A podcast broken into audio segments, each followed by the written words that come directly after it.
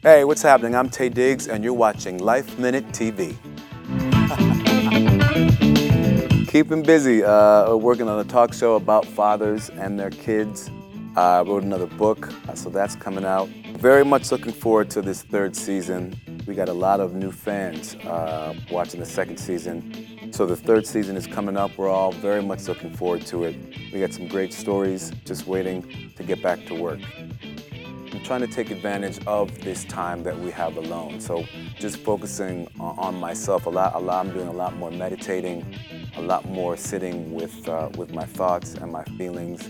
I've started to run because all the gyms were, uh, were shut down. So that's something that, uh, that I think I'm, I normally wouldn't do. But uh, staying, staying active with my son is, is, is at the top of the list. His name is Walker. He's very active and uh, loves summer camp.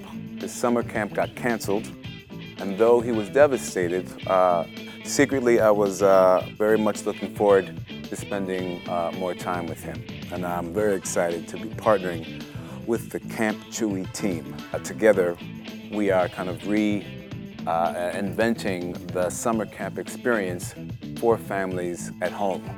Uh, for those out there, they can go to the website, no camp no problem dot com. They can join up in a sweepstakes, possibly win some cool prizes.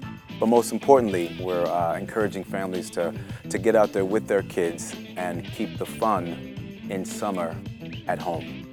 My, my son's very athletic, so we play sports, a lot of basketball, uh, a lot of football, but something that we've come to enjoy as of late are these uh, night swims, where this, uh, this idea came from my son, his brainchild. Uh, he wanted to go out, wait till it's pitch black dark, go out and swim in the pool and just float while having these really great conversations. And uh, it's something that's so simple, but uh, something that I've come to really appreciate. And I feel like uh, uh, uh, situations like this would not have uh, kind of come to be were we not uh, in the situation that we are in now, and being, being that we're in a pandemic. Uh, so I'm really, really kind of grateful for, for moments like that. I basically am just there for him when it comes to the questions. Um, and um, I try to be open to how he is feeling and make him feel as comfortable as possible. Because uh, the last thing I want is for him to feel like he can't express himself or come to me with, with any inquiries.